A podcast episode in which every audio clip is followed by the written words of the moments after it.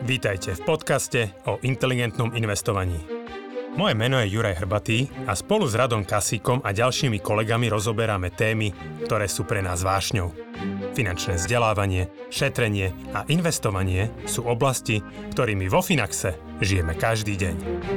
V tomto podcaste sme spojili naše vedomosti, aby sme vám pomohli žiť pokojnejší život vďaka dobrému finančnému zabezpečeniu. Stiahnite si do mobilu našu aplikáciu Finax a nezmeškáte nové podcasty, blogy či skvelé webináre. Dobrý deň a vítajte v ďalšom diele podcastu Finax radí. Dnes na vaše otázky bude odpovedať Jan Čitonka Ahojte. a Ďuri Hrbaty. Ahojte.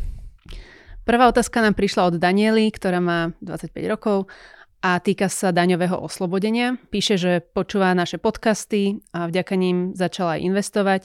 Momentálne žije v Česku, kde je zarába, takže tam je daňový rezident, ale trvalý pobyt má stále na Slovensku. Chce sa spýtať, ako to funguje s daňovým oslobodením v tomto prípade.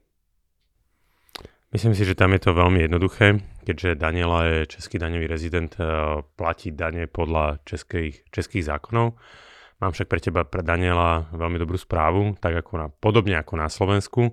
Aj v Čechách eh, funguje daňový test, to znamená, že pokiaľ nakúpené cenné papiere držíš dlhšie ako nejaké obdobie, konkrétne v Čechách je to 3 roky, a, tak nemusíš a, platiť a, z výnosov z investovania žiadne dane, alebo si teda od, od dane oslobodená, pokiaľ si teda český daňový rezident.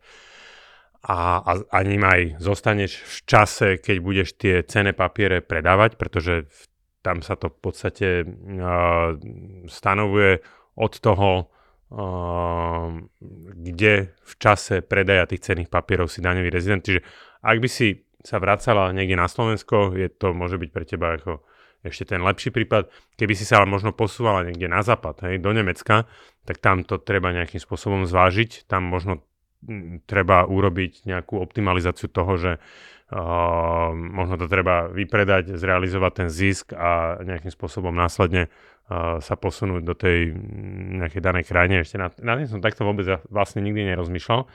Asi asi by... No tak ono väčšinou platíš dane len z toho zrealizovaného zisku. Hej. Myslím, že len Rakúsko je také nepriateľské, že musíš to preceňovať daniť. Áno, hej, hej, že presne. Uh, aj keď neviem, akože neviem, či toto som, mm, teraz som mám pocit, že ako keby, že táto informácia, že nebola úplne dobre nakúpená. Uh, takže nebudeme tu zavadzať. Takže Daniela, v tvojom prípade dlhšie, ak pokiaľ investuješ dlhšie ako 3 roky, čo je tá, takisto dobrá správa, Finax svoje nákupné a predajné algoritmy uh, prispôsobuje vždycky danej krajine. To znamená, že napríklad, čo sa týka rebalancingu, to znamená zmena nastavenia tej investície v Čechách pre českých klientov nastáva prvýkrát až po troch rokoch. Vďaka tomu tým pádom nemusíš sa ty nejakým spôsobom starať o, o to, že či náhodou si niečo nezdanila, pokiaľ dlhodobo investuješ, nevyberáš finančné prostriedky, tak ani v Čechách by si žiadne dane z investovania platiť nemala. Super. A druhá otázka prišla od Maroša, ktorý má 24 rokov a začína takým poďakovaním. Píše, že po pár špekulatívnych finančných rozhodnutiach, teda investovaní do krypta, za vidinou rýchloho zbohatnutia sa rozhodol zlepšiť svoju finančnú gramotnosť a ža- začal sporiť a investovať do budúcnosti s rozumom. A píše teda, že veľká vďaka Finax podcastom. Momentálne na začiatku cesty, mesačne si dokáže odložiť 300 až 450 eur z platu ak je treba, privyrába si aj cez víkendy. Ušetrenú sumu si delí na budovanie majetku 100 eur, budovanie rezervy 160 eur a sporenie na dovolenku 170 eur. Otázka znie, že vie, že zložené úročenie vie vybudovať väčší majetok, ak by jednorazovo investoval väčšiu sumu peňazí, než posielal roky po 100 eur. Má možnosť požičať si od banky peniaze na rekonštrukciu, kde by založil garáž alebo teda dielňu rodičovského domu. Jedná sa o samostatný objekt so súpisným číslom. Získal by tak sumu 15 tisíc eur pri platke do 100 eur mesačne. Peniaze by investoval do ETF akcií a splatku by si vedel zvýšiť, aby sa dlhu zbavil čo najskôr. Čo si myslíte o tejto špekulácii? Ešte doplňa, že žiadnu nehnuteľnosť nevlastní a rodičovský dom by nikdy nezakladal, že tomu príde neetické. Začnem? Mm, začni, až, okay, asi že, budeš negatívny. Nie? Uh, asi áno, že tá, očividne tu píše, že spravil zlé finančné rozhodnutia, krypto a tak ďalej za vidinou rýchlosť bohatnutia. Vyzerá, že tá vidina ho úplne neopustila, že, uh, že nejdeme zakladať rodičovský dom, ale ideme zakladať ich garáž alebo dielňu že stále tu vidím akože možno veľkú mieru špekulácie, ale aby som sa na to pozrel cez čísla, že OK, že tá percentuálna miera úspor, a koľko Maroš vlastne zarobí a koľko odklada investuje, keď nepočítam tých 170, ktoré šetrí na dovolenku, alebo to je len nejaká akože odložená spotreba, možno v horizonte roka, tak má mieru úspor niekde okolo 20% a s tým, že nemá žiadny dlhý býva u rodičov, čiže skôr alebo neskôr bude chcieť riešiť nejaké financovanie bývania, čiže akýkoľvek iný dlh, drahý spotrebák, čokoľvek by akože tieto plány mohol veľmi, veľmi rýchlo zahatať. A k tomu, či si zobrať nejaký spotrebný úver a podobne a tie peniaze investovať, že pri dnešných sadzbách nie, že dneska priemerné spotrebné úvery sú so sadzbou niekde okolo 8,5%. Dá sa možno dať niekde v nejaké banky nižšie a splniť nejaké podmienky, ale že brať si dlh za povedzme 7, 8, 9% a financovať tým investíciu, ktorá má potenciál dlhodobý zarábať 8-9%, akože nie. A celkovo, že financovať nejaké dlhodobé plány krátkodobým dlhom, čiže investíciu do nehnuteľnosti tiež nefinancuješ spotrebákom, ale financuješ ju hypotékou na 30 rokov a teraz, že brať si spotrebák na investovanie do akcií, že to je presne tá vidina rýchla zbohatnutia. Akože áno, jasné, matematicky to môže vychádzať, že zoberiem teraz 15 tisíc, investujem ich, môžu sa zhodnotiť viacej, ale že pokiaľ je to opreté o 8% dlh, na spotrebáku ale, a ešte k tomu zakladáme vlastne nehnuteľnosť akože cudziu. Toto je čiste špekulácia, že toto by som akože nerobil, neodporúčal. A sú tam akože jednak rizika pre, pre a, tú jeho osobnú situáciu, že má, bude mať fixnú pomerne vysokú splátku, aj keď ju predčasne bude splácať, radšej nech tie peniaze investuje rovno, nech si ešte počká, že má 24 rokov, a skôr by som sa sústredil ako na takéto špekulácie, či už krypto alebo s garážami a rodičovskými dielňami, na nejaké akože zvyšovanie príjmov, alebo akože mm, nie, nedáva, nedáva za mňa zmysel, že kľudne to Ďuri rozober, ale príde mi to akože aj riskantné, aj príliš natiahnuté a pri dnešných sadzbách takto s tým pracovať, že no, s krátkodobým dlhom by som nerobil.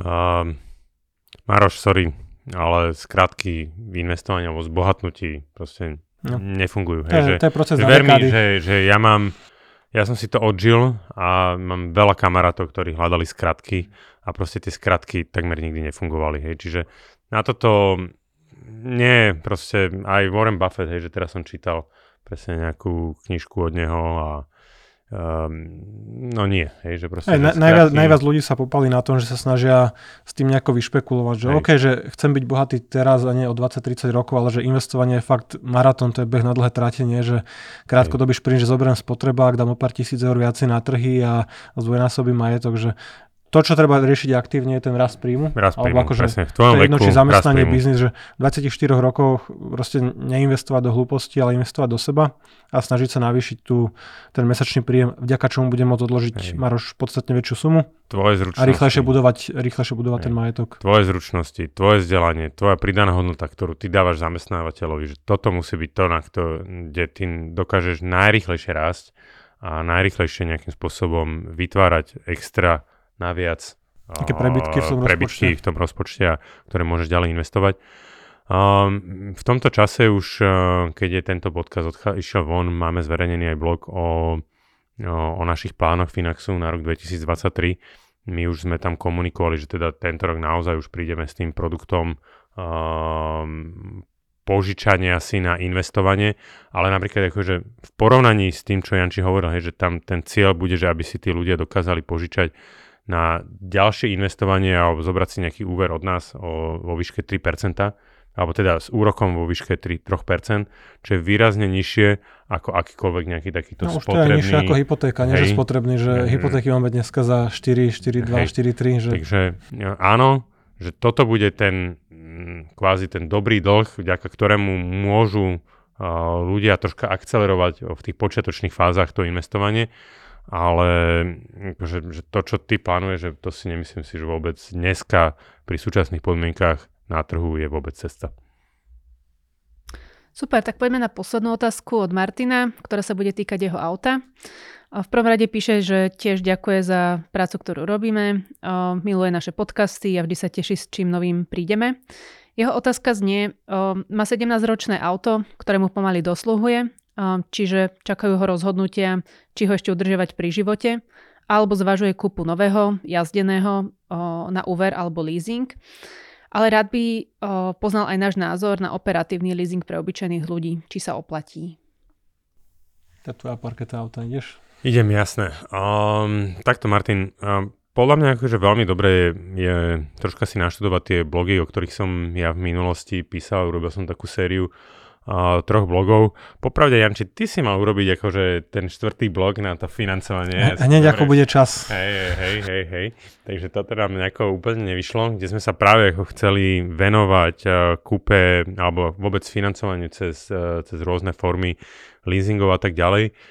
Ja osobne, Martin, nie som ale zástanca vôbec uh, takéhoto financovania. Dneska takéto financovanie vychádza vysoko nad 5%.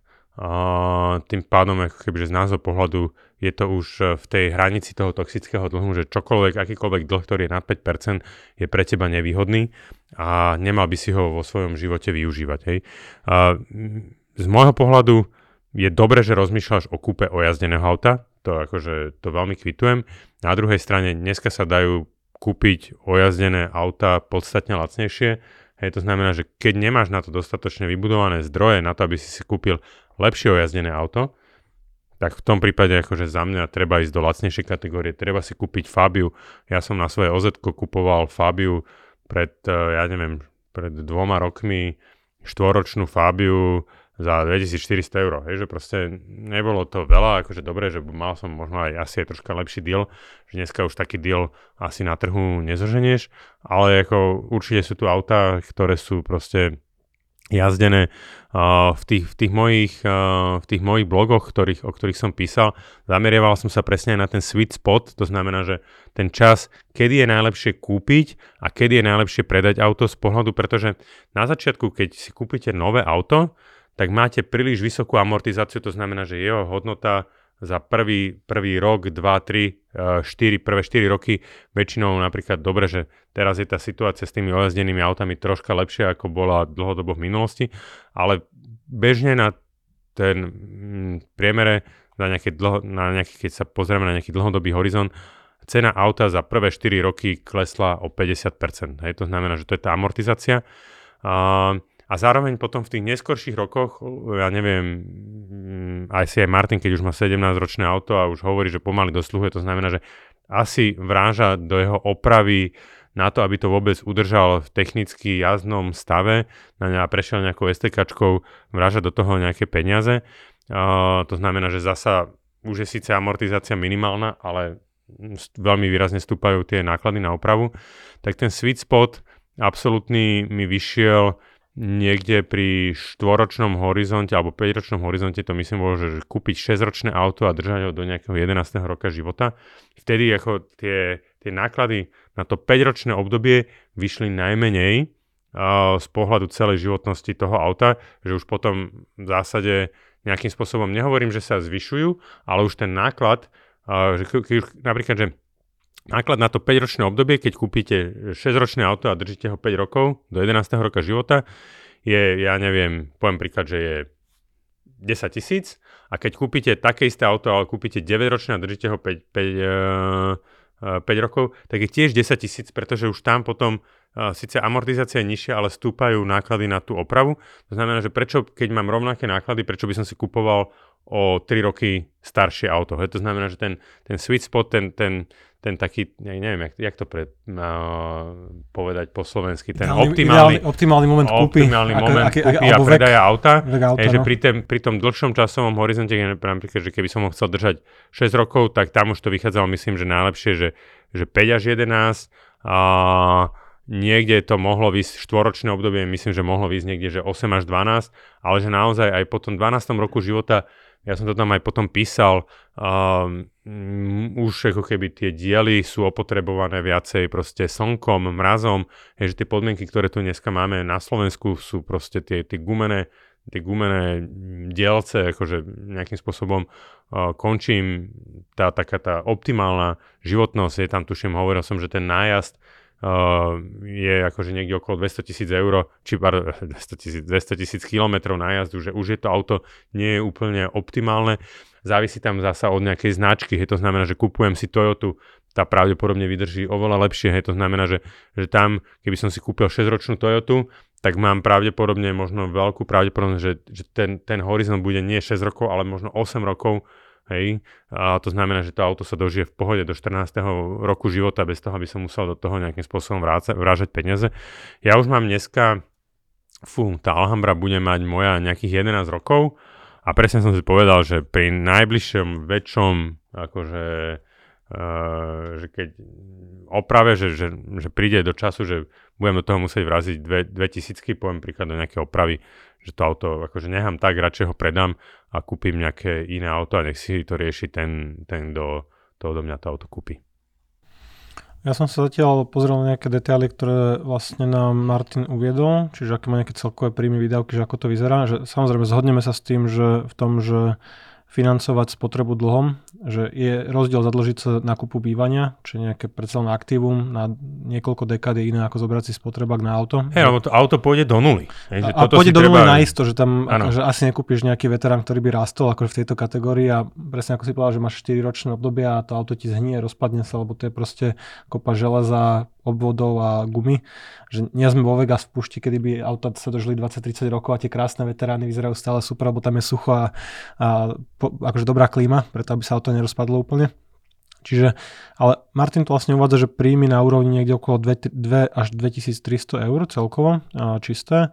Z manželka tiež pracuje, dve deti. A čo ma zaujalo, prečo to hovorím, je, že má nízku hypotéku, 45 tisíc eur a zafixovali ju na 15 rokov, asi ešte teda v minulom roku akože výhodne. Super. Má splátku 165, čiže úplne nízke náklady na bývanie, čo týka hypotéky. A akože vzhľadom na ten príjem by som povedal, že malo by sa dať vytvoriť akože dostatočný balík peňazí na kúpu hotovosti. Nehovorím, že o pol roka, o rok, možno o dva, o tri, ale píše tu, že výdavky už má dosť našponované, že chod domácnosti zoberie 1200 eur a to sme ešte nejedli.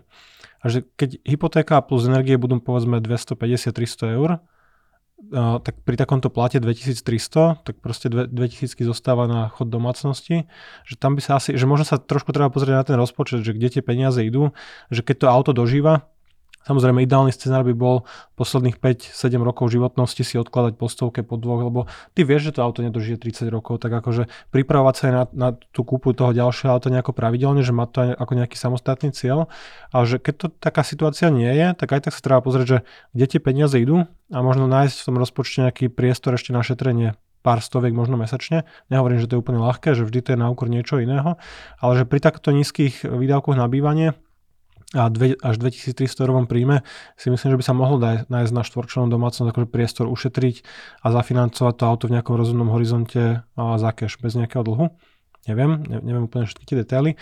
No a teraz akože k tej otázke k tomu operatívnemu leasingu, že operatívny leasing je asi najdrahšia možnosť financovania kúpy auta, lebo typicky si kupuješ, alebo nekupuješ, e, že to je prenájom to proste operatívny leasing si zoberieš na 24, 36, 48 mesiacov, v podstate si prenajímaš nové auto a po skončení toho leasingu ho vrátiš leasingov. Čiže nie je to ten finančný, kedy si odkupuješ, typicky zoberieš nové auto, jazdíš ho 2, 3, 4 roky, potom ho vrátiš. No, logicky z toho všetko, čo si hovoril, amortizácia, všetky tieto pokles hodnoty a tak ďalej, tak to je akože najstratovejšie, že je, je to tá najluxusnejšia možnosť, že vždy každé 3-4 roky šoferuješ nové auto, ale keď si vezmeš koľko vlastne za tento paušal, alebo to nejaký prenájom toho vozidla, za luxus tej dobrej mobility platíš, tak vyjde to asi ako najdrahšia možnosť zo všetkých, že ja keď som si to porovnával na, na moju situáciu, na môj príklad, že koľko by ma stal finančný leasing, operatívny, úver versus cash, keď tá, keď tá situácia takáto umožňuje,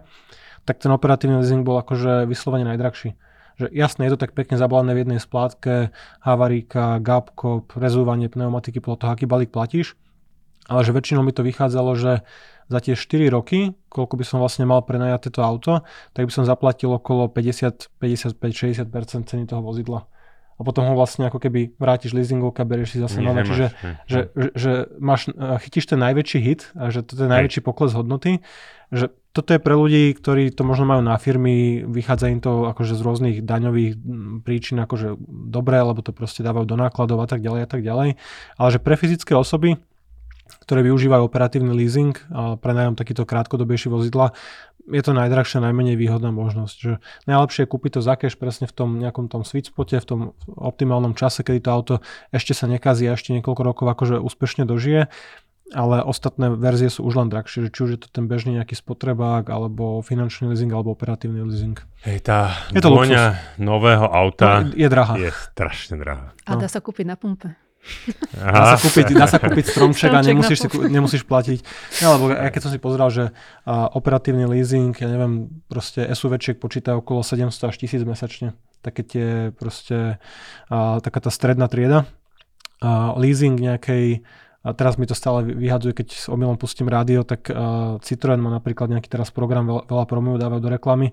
Práve sa snažia možno naučiť tú bežnú populáciu prenajímať si tie vozidla, že proste zoberte si na paušal, tak ako máš mobil, tak už si môžeš auto zobrať na paušal, neviem, C3 za 200 niečo mesačne. A povieš, že 200 niečo mesačne, no dobre, vo finále to bude 250 pri možno štvoročnom operatívnom leasingu, teraz trošku strieľam čísla, to máš vlastne 3000 na rok, celkový náklad na tú mobilitu, za 4 roky to máš 12 tisíc, ktoré si akože spálil, nič z toho nemáš, lebo ho ani nepredáš, lebo nie je tvoje, máš ho prenajaté, vrátiš ho, oni ho predajú. Hej. A nové by ťa možno stalo 14, 15, 16 tisíc, ako príklad. Hej. Že nedáva to zmysel finančne, že je to luxusná voľba, ale že určite nie v, to, v tomto prípade, keď Martin vlastne jazdil 17-ročné auto, asi si uvedomuje, že je to strata, ide to do nuly. Nie, ten operatívny je akože extrémne drahý. Luxusný, ale drahý. Dobre, ďakujem za vaše odpovede. Vám ďakujeme za všetky tie pozitívne spätné väzby, ktoré sme od vás dostali. Ďalšie otázky nám stále môžete posielať prostredníctvom formulára v popise tohto podcastu a opäť sa vidíme a počujeme. Majte sa. Dovidenia, do počutia. Dovidenia, do počutia.